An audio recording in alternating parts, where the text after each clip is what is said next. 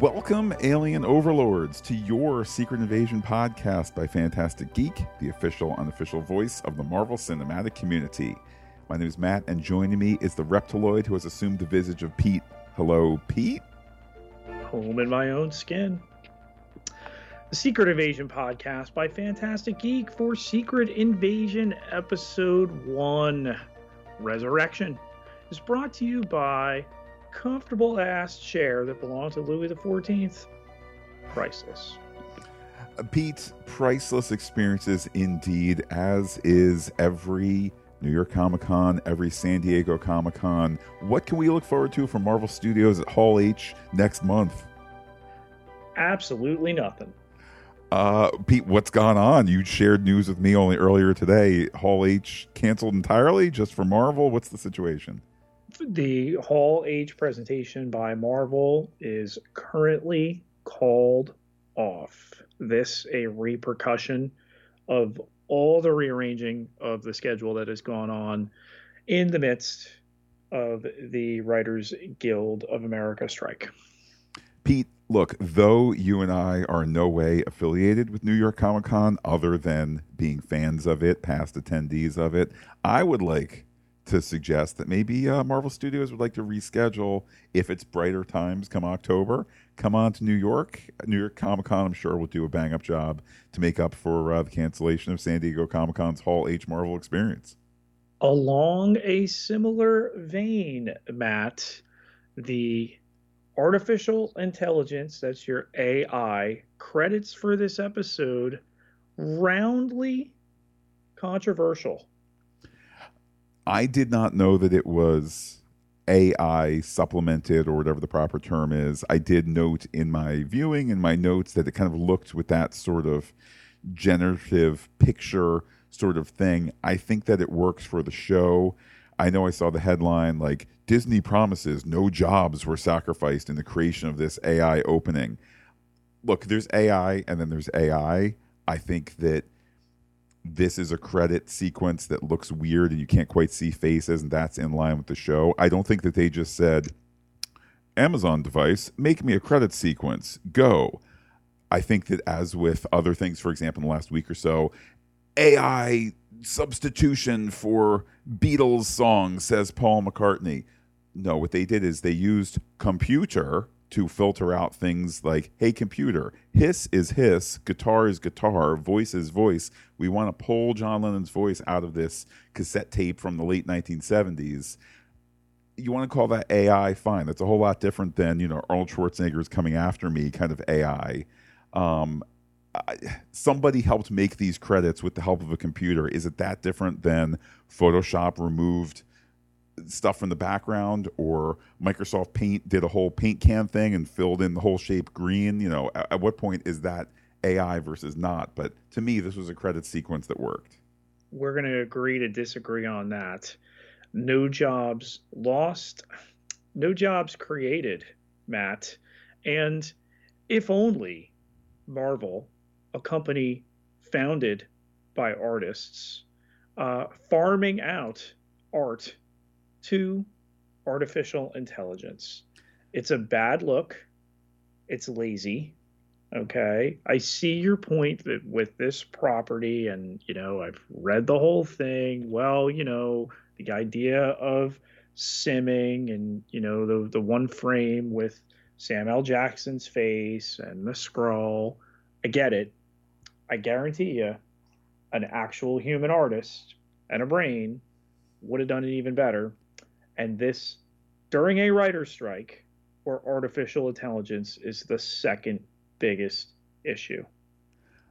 And I will certainly agree with you there that that from a PR perspective, maybe maybe this was not the time to do an AI nope. uh, you know influence yeah. sequence like like the look is not a good one um, even if I'm not quibbling with the product like again you could have just said hey person who works at title making company, your job for the next month, your entire salary is paid for by Disney. We want to kind of make it look like those weird AI yeah. Make it look like AI. Don't use the AI. That's that's where I in particular have a problem with it. Well, Pete, over on the Star Trek spectrum of things, you know, Star Trek has told us there's never a problem with computers going out of control, except for, you know, occasionally in every series. Um, we will be celebrating Star Trek Sunday tomorrow as we talk Strange New Worlds, episode 202. Looking forward to that discussion.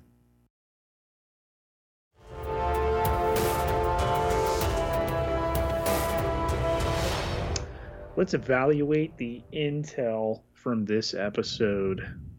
Following our Marvel Studios logo, we're in Moscow in the present day in a tunnel with Everett K. Ross, or at least we think it might be Everett K. Ross, who gets a location from an informant and tells him to stay put, ditches a burner, and checks his gun. Prescott narrates about a world where information cannot be trusted. What a world, Matt, that would be to live in. As Ross makes his way to the safe house, where Prescott presents the theory that five global terrorist strikes in the past year, claimed by different groups, are actually a coordinated effort by alien Skrulls. And of course, recaps about how Carol Danvers and Nick Fury promised to find these alien refugees a new planet 30 years ago, but now they want Earth. These shape shifting Skrulls can be anybody at any time. Um, but of course, the only contact uh, to them has been through Nick Fury, who is on Saber, okay, looking for his shoes.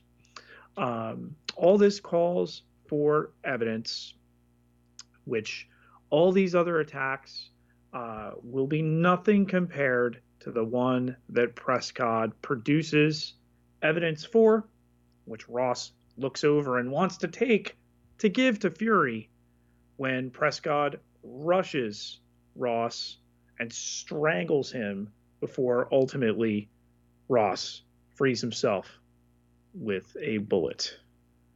I have thoughts, Pete. First of all, this scene preceded by a faster Marvel Studios logo, one that's maybe a little bit more appropriate for TV. I don't mind a nice, hearty, thick Marvel Studios logo when I'm settling down to a theatrical adventure, but we, we move it along a little bit faster now, finally. So, good thoughts there.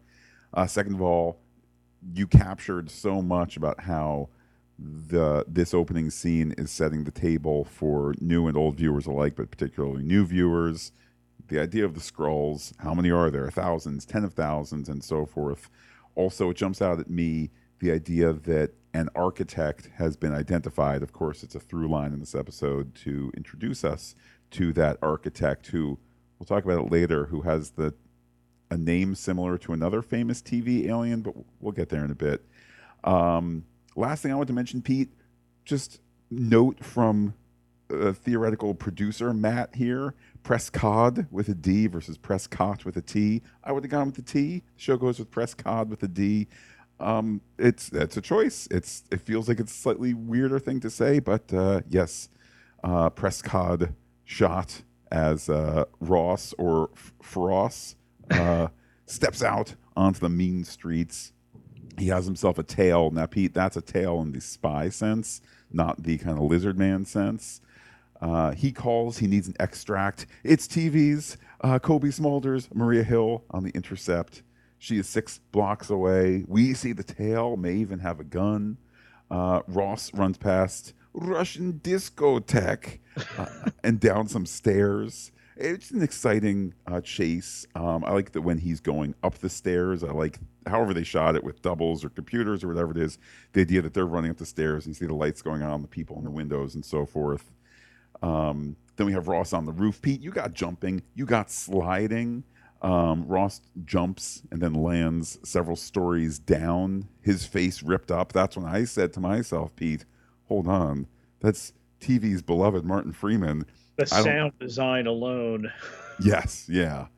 Um, Maria Hill does indeed pull up, um, and the the baddie chasing Ross. That's actually Talos. Ross, indeed, faux Ross or Frost, a Skrull, but not. He's not one of Talos, but rather it is said to us, one of them.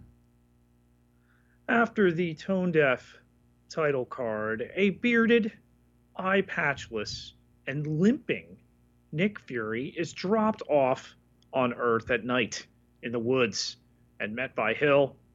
He later meets with Talos, who has a Santo Milica Skrull sky plant sprouted from a seed his late wife, Soren, brought wherever she went. It has adapted to the planet, and they embrace as Fury expresses his sorrow for the loss of his wife, who worried it would take something like this to bring him back to Earth. Fury wants to know about Gravik, but Talos wants to talk about Fury first. He was different after the blip and disappeared, as did Carol Danvers and Talos's daughter, Gaia, described as young and angry. Their people still don't have a home like others. Talos was kicked off the council and pushed into exile. Uh, Gravik took this harder. Uh, Hill explains that Gravik is the newest member of the Skrull Council, preying on the collective rage of young, displaced Skrulls. Um, those, Matt, I would like to label as Skrincels. um, again, this scene functioning, I don't think in a heavy handed way, but functioning to set the table. We have references here to after the blip, uh, Fury disappeared, as did Carol Danvers. We have some kind of recap here Talos uh, having been married, Soren dead, having a daughter, and so forth. Not mentioned in this scene, but later on, is how some Skrulls particularly those who are maybe played by famous people, um, how they are more comfortable to stay in human form, which is mm-hmm. also mm-hmm. a more comfortable way to start your day. You roll into the makeup trailer at 7 a.m., not 4:30 a.m. for the green. Streamlines stuff. those effects too, which they also don't tell you. Indeed, um, but Pete, the most weirdo, far out thing here that we're supposed to accept in this fictional world that even strains credulity is the idea that Gravik is trying to build tensions between the United States of America and Russia. Uh, indeed, perhaps using uh, nuclear means, specifically abandoned nuclear facilities, nuclear waste. It's mentioned that nuclear waste is no problem for Skrulls. So, Pete, can you imagine a world where the friendship between our two nations could be strained by some sort of little guy? One of these groups that Prescott was monitoring, known as AAR, Americans Against Russia, uh, which he believed was a Skrull front here, trying to get their hands on a dirty bomb. Of course, the radioactivity not being a problem for Skrulls. And uh, the scope is immediately apparent here. There was a weapons cache in Kazakhstan that was raided the same day Prescott was killed. Talos puts it squarely that if Gravik succeeds, humanity will be wiped out, which is enough to cause Nick Fury to stand and go for a walk in Moscow at night. Meanwhile, Pete, in the White House, uh, James Rhodes, that's your roadie, you know, who we've seen in a variety of other Marvel movies. And the bottom line here, Pete, uh, the idea that Fury and Hill are missing and Rhodey must deal with it. Maybe that's something that's going to unfold over multiple episodes. Back in Russia, Fury exchanges looks with a kissing couple on a bench and a girl with a rainbow ball who's hurried away by her mother before he's bagged and thrown in a van and brought to Sonya he asks about her clocks as he plants a bug on the eye of an owl. As the tradition goes, she explains, a clock goes up when their time in the service is done. As Fury puts on a record. She serves him vodka and not his preferred bourbon because she still hasn't forgiven him for destroying her expensive flat. She asks about rebel Skrull leader Gravik, uh, who Fury knew. Uh, he asks her about the Kazakhstan heist, which she pretends not to know about. The fact that he doesn't know tells her all she needs to. And she thinks that Thanos' snap taught him no matter how hard he fights, there's always someone stronger. But he has 30 years of experience with Skrulls, and she tells him to go back to his space station. The scene opening with Olivia Colman's Sonya kind of wondering, uh, obviously somewhat facetiously, uh, who this gentleman of color could be, Nick Fury or Paul Robeson. Um, and, and I realize, Pete, that um, this is not a conversation that normally I, I, would say polite people have. So maybe in retrospect, we're meant to um, perhaps think a little less of Sonya. I don't know. There's something, I'm not saying it's an outright kind of racist scene or racist portrayal of Sonya or something, but there is a slight kind of weird ickiness to it that initially I was like, oh, maybe Pete didn't cover that in the recap. Maybe we just skip over it entirely. But it does occur to me that perhaps perhaps we are meant to not look completely favorably on Sonya based on this the subtext, and then you know with further exploration of her character in this episode, uh, nefarious at best. Um, but as you say, uh, because the show wants us to be really clear on it, that owl statue uh, and the bug on it continues to beep softly. There must have been a production discussion. Well, if we have it beep, then people are going to think that they everybody can hear the beeping, and then why doesn't Sonya hear the beeping? It's clearly meant for us. It's, it's beeping very softly for we, the audience, to hear. She's only tone deaf. She's not actually deaf. But 312 kilometers uh, southwest from Moscow, uh, a man approaches a guarded gate where he's looking for home in his own skin. A car pulls up, and it's TV's Emilia Clarke who gets out and tells him to take his natural form, to which he shifts briefly, puts his hat back on before she welcomes him to New Skrullos. Beto I wonder where they got that name, Matt. Perhaps from a, a, political candidate in Texas. I don't know. Hasn't eaten for a while, and she gives him a blue piece of produce. Uh, Skrull stuff only there. Uh, in their community of over 500 built around what looks like a crumbling reactor where Skrull children play soccer outside in really apparent prosthetics. Uh, but not everyone is part of the resistance, like the children and the other people there who clearly are doing like war things. Uh, it's Gravik, though, who provides refuge if, and that's an if, you choose to be a warrior, you get to leave. Uh, warriors keep their human form the longer they're attached to their shells, that form they take, the less likely they are to be ID'd. And it keeps that old CGI cost down. Uh, but what's behind that door, Matt, other than victory? Um, there may be Borg-like setups, which we return to in a little bit. But initially, I was like, "It's it's the Borg, it's the Borg."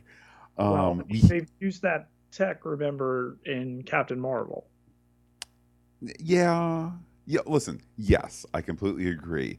Is that where my mind went immediately? No, in part because Captain Marvel, the movies, like the release of it, was a long, long time ago. And again, you know, I'm in no way down on this episode. I'm in no way down on this series. I, I don't think it's the most exciting thing I've ever seen, but we're off to a really good start, different tone, lots of positives.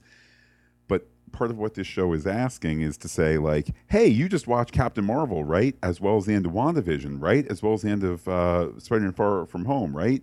Let's go. Versus like, No, actually, I haven't. I've been enjoying other content that Disney makes and other places make and so forth. So, yes, Pete, I, I agree with you, but I, I just want to note that perhaps the show is coming from a place of, you know, you just got done watching Captain Marvel, now click on this versus that was four years ago almost.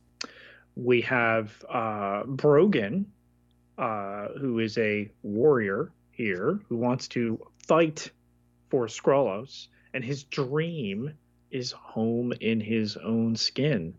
So they bring in the shell, which they unbag. This is one of those Americans against Russia goons uh, whose dreams are about to come true, in that he is simmed by this Skrull who takes his face and his cute little yellow hat, and then he's plugged into the machine where they take his mind. All this as someone watches through the window above. In Sonya's headquarters, uh, we have a hollow image revealing that uh, Sonya is pondering Gravik's plans, uh, as well as the idea that five people can make the bomb plot happen. It's reiterated that she's a Skrull hunter, and we see Maria Hill, Fury, and Talos pondering how to best go after the bomb crew. Talos doesn't like the idea of going after these MI6 types. Uh, after all, Sonya is going on a scorched earth policy. Pete, there is tension in the air here. Sonya, an antagonist to our heroes. Gravik, an antagonist. Sonya and Gravik antagonistic towards each other. It's like a romance triangle, but there's just tension. It's like a divorce triangle or something. Not just a fight, but a race uh, to defuse the situation here. Uh, back at New Skrullos, we see Gravik, who is served a beverage as uh, the soon to be named Gaia, played by Emilia Clarke here, reads uh, Pagon tells G. Uh, no, they, they really call Gravik G. That's not shorthand in my notes. They do, homie. It's because they're setting up the reveal that G is Gravik, yo. Yes. Um, that Fury is now in town, but he's washed up, you know, barely able to see out of the good eye. And they're keeping their circle tight Gravik asks, is this to protect him or the cause? But Pagon tells him that he is the cause, and Gravik corrects him that the cause is home. They will go tomorrow, and they will not stop until Earth is theirs. Pagon calls Clark, who is uh, eating with Beto there outside, where she is told that Zerxu will drive her. She's going to take the cash to an address that she's given. She will deal with Paprician uh, and no one else. He'll give her two bags that she'll have to get to a safe house. Uh, and off we go, Matt. She starts to walk, tailing a man, the man revealed to be Talos uh, Gaia finds uh, Paprichin uh, and uh, indeed has brought the money. Intercut, we see Talos and Fury breaking into the same building, presumably through the back end. Uh, they meet with Paprichin. They want answers. Uh, Hill is talking to a man outside, but inside, Fury takes a seat. Paprichin needs to go meet his wife, but the file says that that wife is actually an ex in Miami. Might be another guy involved too. So the fact that he's going to go meet his wife, Pete, that's a liar, liar, pants on fire moment. Time to fess up. Who are you meeting? Where is the dirty bomb? What is the dirty bomb? Tension here about the bomb. Yes, he's not familiar with that term, and that's the second lie that he doesn't get to have, uh, which, of course, here triggers a fight.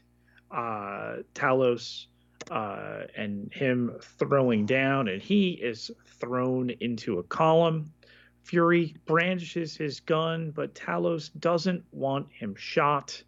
Um, tells him that uh, he's betraying his own people before Fury puts him down with two shots. And Ben Mendelsohn really selling the pathos of this scene here of having to see one of his own killed because they can't bring him back.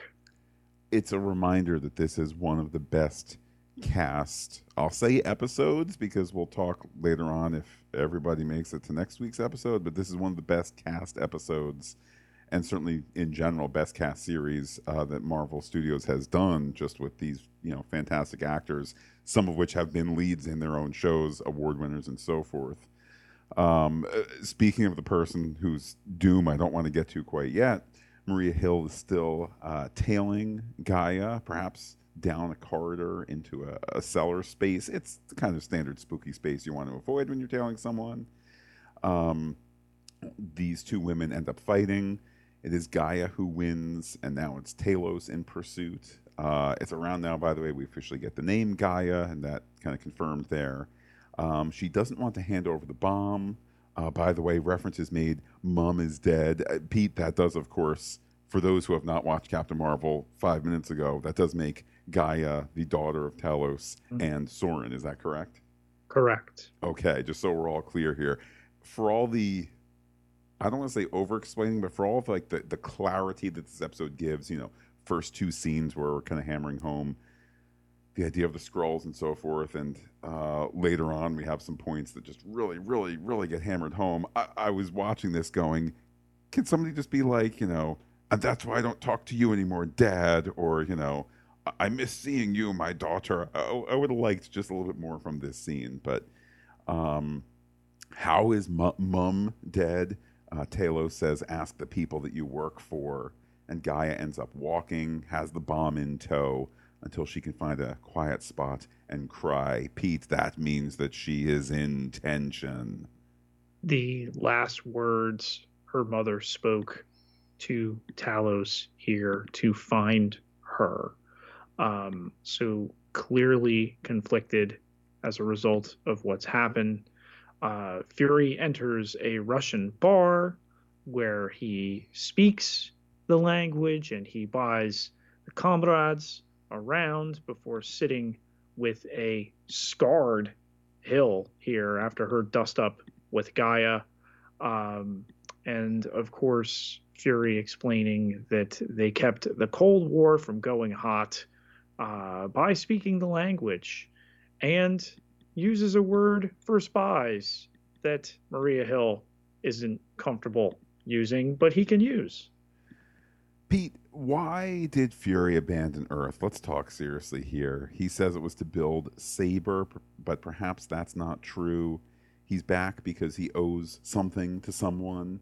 He has been incommunicado, uh, but Maria Hill thinks he's not ready because, Pete, we're going to really hammer home a point here now and a little bit later, and a little bit later, and a little bit later, because Fury is not the same after the blip.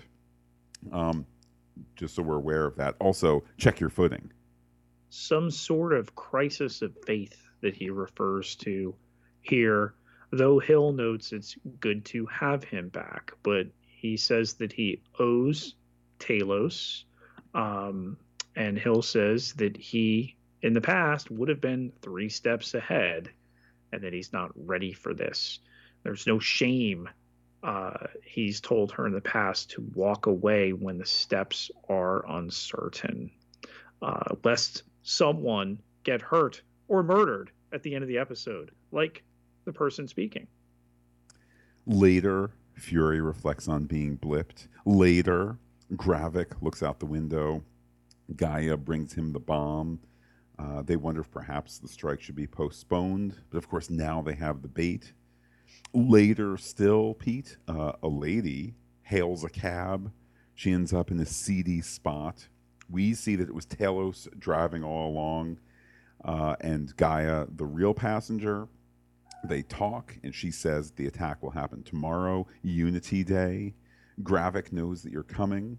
Three couriers are coming, and each will have a bag the guy will tag with infrared spray, um, which I realize Pete, you know, kind of feels like exposition. I would say it's pretty effortless. It's just this is the plan. It's also clear to us in the audience. Um, when the day finally comes, our heroes are keeping an eye out, or in Maria Hill's case, two eyes. um, and uh, Gaia is spotted. Uh, it's reminded watch the bags, not the person. Watch the bags. Watch for infrared spray. Infrared spray? Yes, infrared spray. Pete, do you understand? It's infrared bags with infrared spray because they say it a lot. And the X's there visually do the job. The uh, frames that Fury has, he's able to see.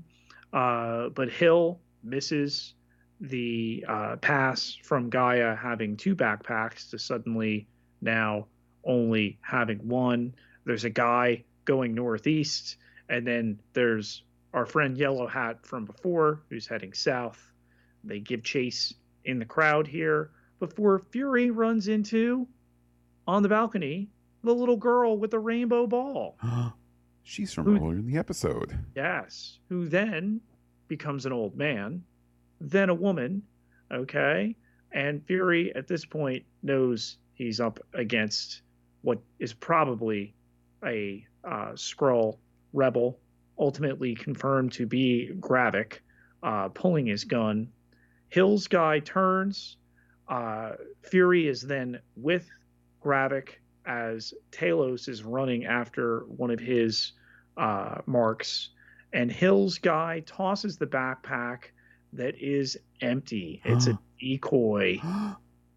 With uh, Fury here, Gravik uh, is drawn on, but Gravik produces a switch, which leads to a series of explosions before Fury draws again, but can't shoot on him in the crowd. So he just follows him. And Fury calls out to Hill, but we get the old gunshot look down. Oh, that didn't come from behind. They came from right in front as she falls. And real Fury sees this as fake Fury or Fury smiles.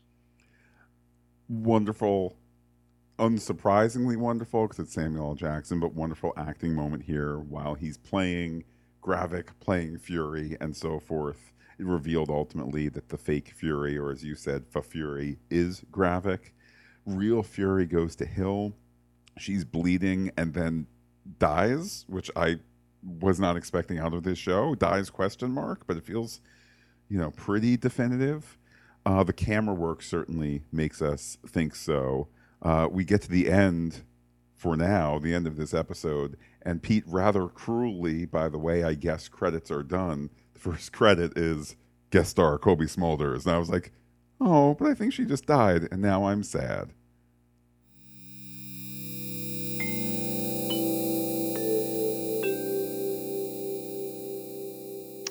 Time to analyze the fallout from this episode. Matt, is Maria Hill with us in the MCU for 11 years, uh, real time, our time, uh, even more for the character. Is she dead and gone? I must confess, Pete, if this is the end for Cobie Smulders and Maria Hill, I think it's a rather unceremonious way to do it. Um, and if she's okay, next week, then it's kind of like liar, liar, pants on fire with the way the camera really makes me buy it at the end of this episode. But I'd rather have the camera fake me out. I'd rather have a week wondering. I mean, I feel like she's such an integral part to this, not a major part, not an Avenger, not, you know, goodbye, Robert Downey Jr., or will there be another Thor adventure or something? She's not quite on that level, but she's part of the Marvel Studios family. And if this is curtains for her, uh, then I don't think they did a very good job giving her her final curtain. Well, we were promised the shakiness of who's who, not that people would be going away. So I, I think this is a twist that certainly caught a lot of people off guard. Matt, the actress is in the Marvels. So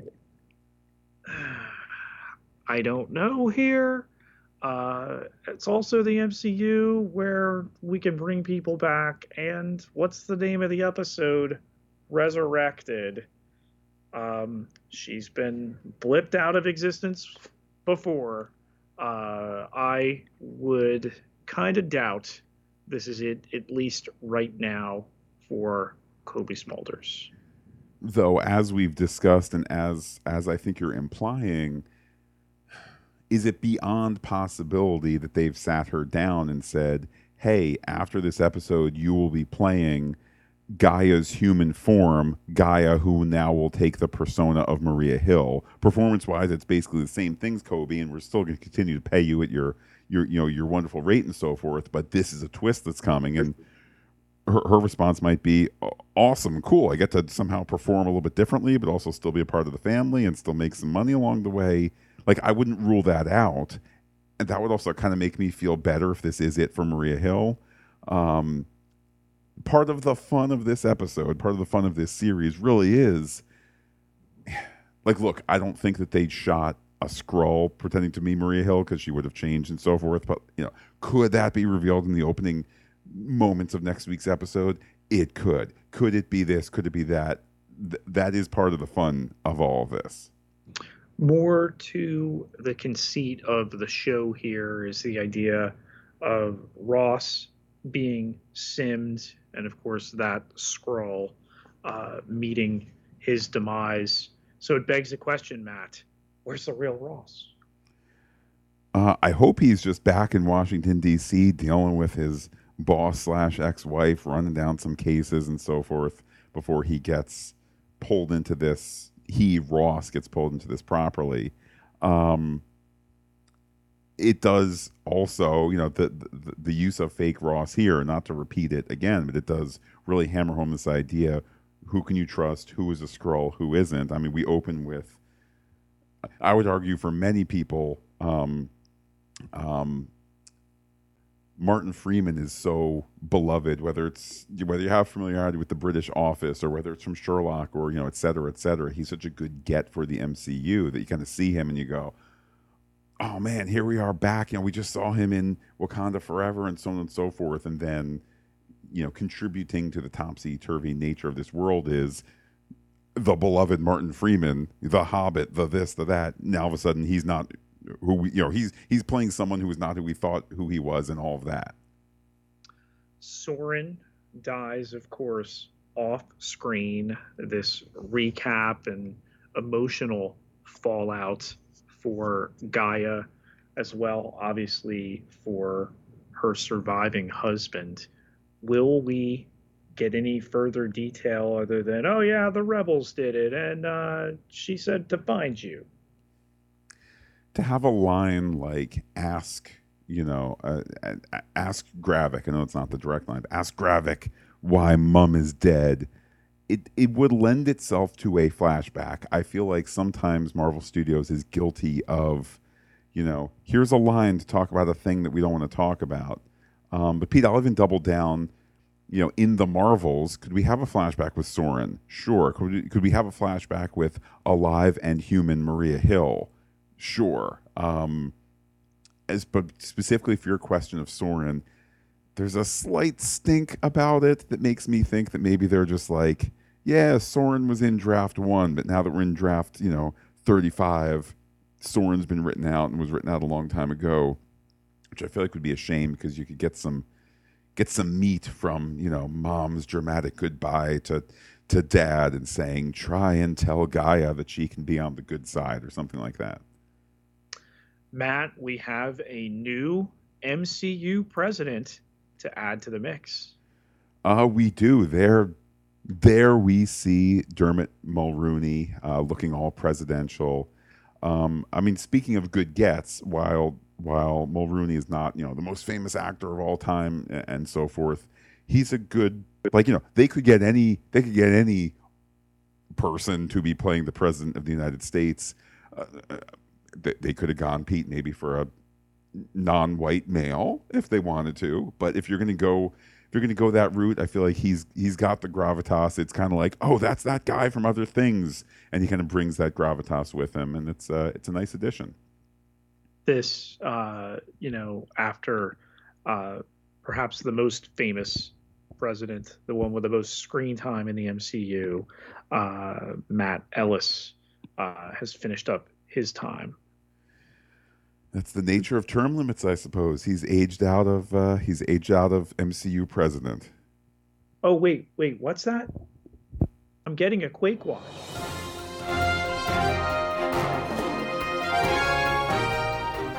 Quake Watch 2023, where we chart the progress of the die-hard theory that the former agent of S.H.I.E.L.D. Quake, aka Daisy Johnson, will appear in this show that it is guaranteed and foretold. Pete, take us to the big board. Looking at the wall, Matt, we can chart in this episode the action occurring predominantly present day Russia, that one scene in Washington, but nary a sight of Agent of S.H.I.E.L.D. Daisy Johnson, aka Quake. Um, yes. While while we are going to be charting this theory each and every single week, um, no evidence that Daisy has joined Saber. No, n- no presence. Uh, you know, neither here nor there. Uh, I don't know, Pete, if that lowers the odds. Um, Last what, what seen in space.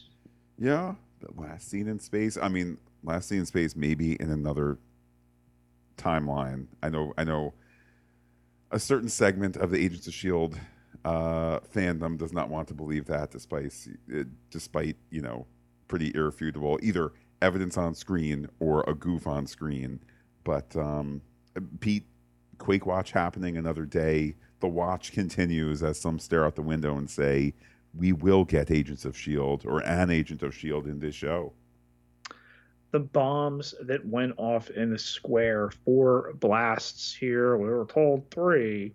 So are we led to believe that they weren't actually dirty bombs, you know, those uh, improvised explosives with uh, nuclear material around them so to make areas uninhabitable um, was referenced that these bombs were bait. They certainly did draw Fury and Talos and Hill, uh, who would seem to be dead at this point. I would agree that the the central mechanism of this week's episode, the dirty bomb or the dirty bombs, um, again, dirty, referring to you know with nuclear waste and that sort of thing. I would agree that the the center nature of this conflict appears a little nebulous in this episode. I suspect that that is part and parcel with the kind of story that they are trying to tell. I think that we are perhaps meant to be a little confused at the end of the episode, uh, as well as upset at the proposed loss of Maria Hill here. I would task the next episode early on, have an early Gravik scene where Gravik says, Aha, for you thought you were going after one thing, but instead we had lesser bombs to draw out the opposition. Like, I think your theory is 100% correct, Pete. I think that the episode, or the show rather, in the next episode, should hammer home that just so that it's clear because a lot of time was spent talking about nuclear dirty bombs and we did not get one in this episode, at least as near as I can tell seen a lot of reaction uh, with Maria Hill being shot by Fury. Oh, you know, she if she's dead, she would have died thinking that he killed her. Um, no, she would not have. if she was shot by Nick Fury, she would know whoever just shot me had the form of Nick Fury, but wasn't really Nick Fury. Uh, yeah, totally agree. She's far too intelligent, and she's been in this game for far too long, what? and and seen He's too much. Turned on me. Yeah, that's not her dying thought. Her dying thought is, you know, Nick. I hope you go get those those sons of guns. Uh, and Pete, let's stick with Gravik as as the villain here for a second. Okay, his name is Gravik. I must confess, I don't know if that's got if the name has some lengthy history in the comics and so forth, but Gravik an alien who's trying to fit in or who attempts to fit in, you know, with the shape shifting. Okay. Latka Gravas, the Andy Kaufman character from Taxi, an alien by uh, you know by legal status, a, a, a, a, a person from another country in the show Taxi trying to fit in. Uh, later episodes of Taxi, there's a whole uh, personality disorder thing where he's then able to act as other people, act as more American, and so forth. So my question to you, Pete, is the name Gravik. Are we going to find out that it is related to the beloved Latka Gravas character from Taxi? I don't think so.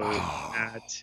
If if only he is involved in some fisticuffs himself and throws somebody uh, perhaps a Gravik toss. Uh, Pete, any other theories that you have about this episode, about the five episodes ahead?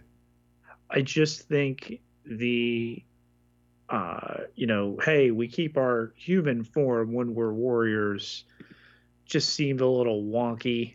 Uh, to me, it screamed. All right, yes, you, you said you're less likely to be ID'd. It, it also screamed cost cutting move. Hey, who used to star in what was, for a period of time, the biggest show in the world? It's TV's Emilia Clarke. We're not going to cover her in latex. Hey, who has an Oscar and an Emmy? It's Olivia Colman, who I know thus far has been presented as human and so forth. But um, yeah, we're not going to have a lengthy thing where there's a sim played also by Olivia Colman. Nope, she's everybody who's got a good face keeps their human face.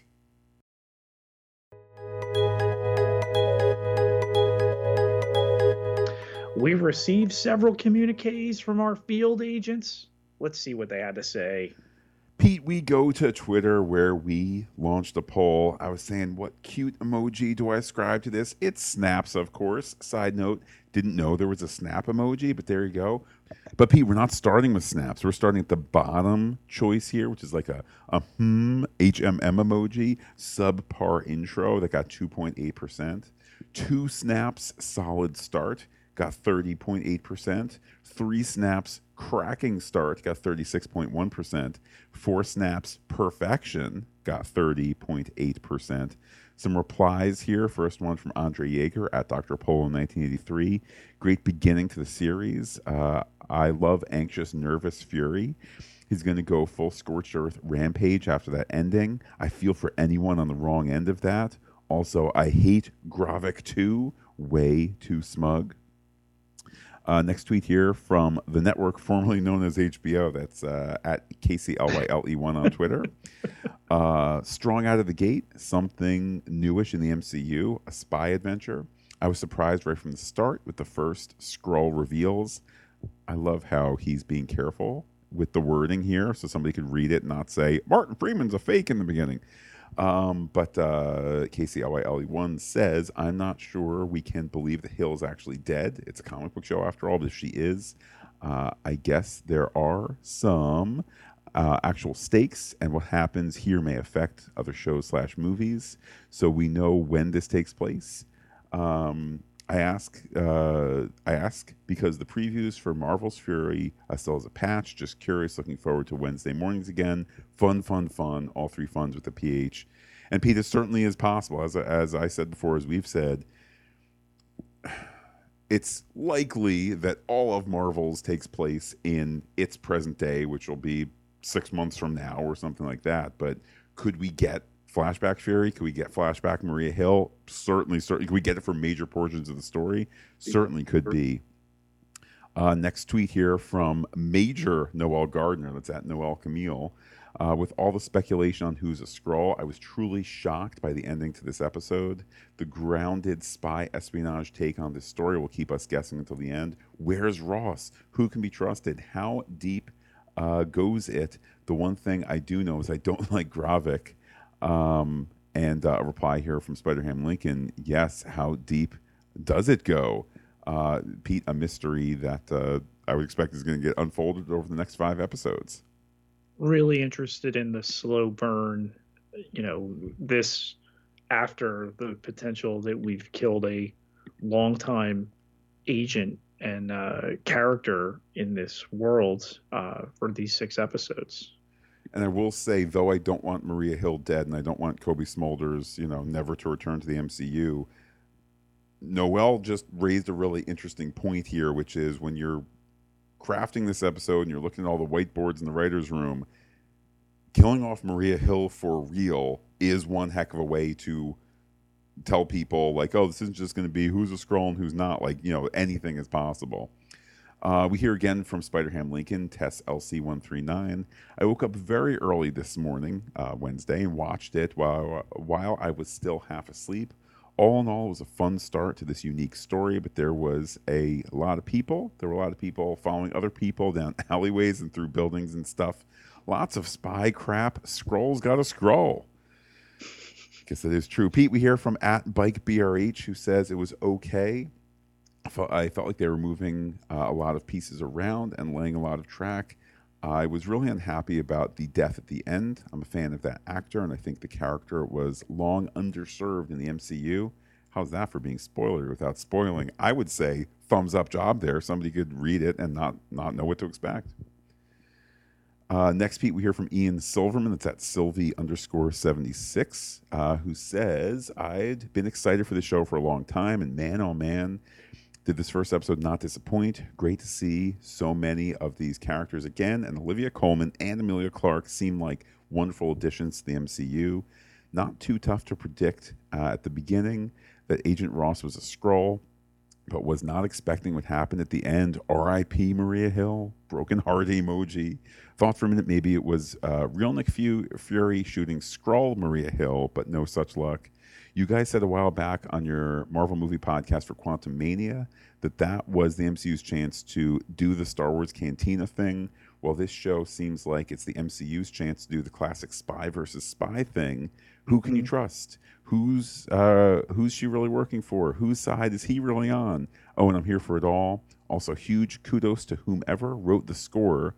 Uh, that really added the tension uh, to the final sequence when they were chasing backpacks through the crowd. Can't wait for next week. Thanks, guys. Stay fantastic. Uh, and Pete, I could tell you who wrote the score because I noted it as well. It's Kris Bowers, who I'm K R I S Bowers, uh, who I must confess I'm not super familiar with thus far. But um, whether it's whether it's the controversial credit sequence or the music in general was just really really well done. I think it is evocative music. It really does give you a feel for the property. Um, yeah, the, the thing was the the visuals there with that beginning sequence kind of took me out. Uh, I will just mention, Pete, while uh, I have a second here to open up a tab, uh, Kris Bowers has composed uh, music for some other things.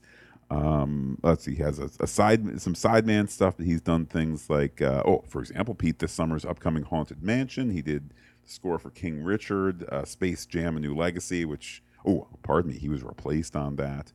Um, for TV, he's done, um, let's see, some of the more famous things. Uh, uh, he's done uh, Star Trek short treks, uh, Mrs. America, Bridgerton. So this is this is an up and comer here, Kris Bowers.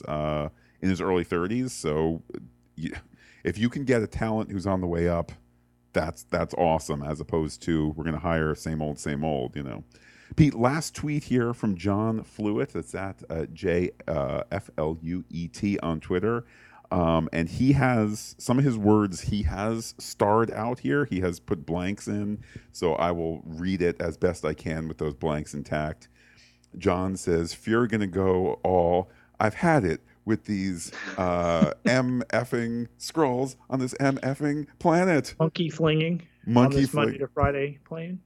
Uh, indeed. Um, so I, I, would agree that that's in line with how Fury is feeling. Pete, to the email inbox we go. We heard from Steve Adams, who says as follows I've been waiting for this series a long time, and the first episode did not disappoint. Almost, uh, almost off the rip, I wasn't sure who was human and who was Skrull. Uh, just the very nature of the story really does a lot to hamper efforts to theorize about what may happen next. Let me pause his words for a second.